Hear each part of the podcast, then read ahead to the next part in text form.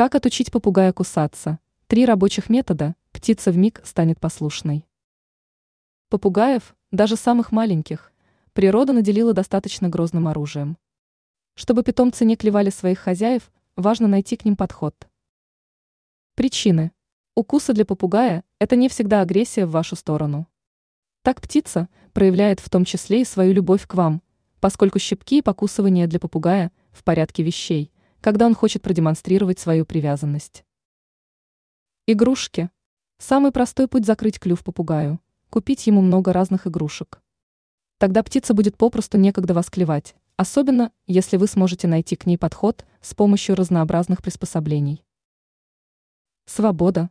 Одна из причин, по которой ваш питомец может недовольно кусаться – недостаток внимания и скука. Поэтому, когда у вас есть возможность, старайтесь выпускать его полетать. Нельзя.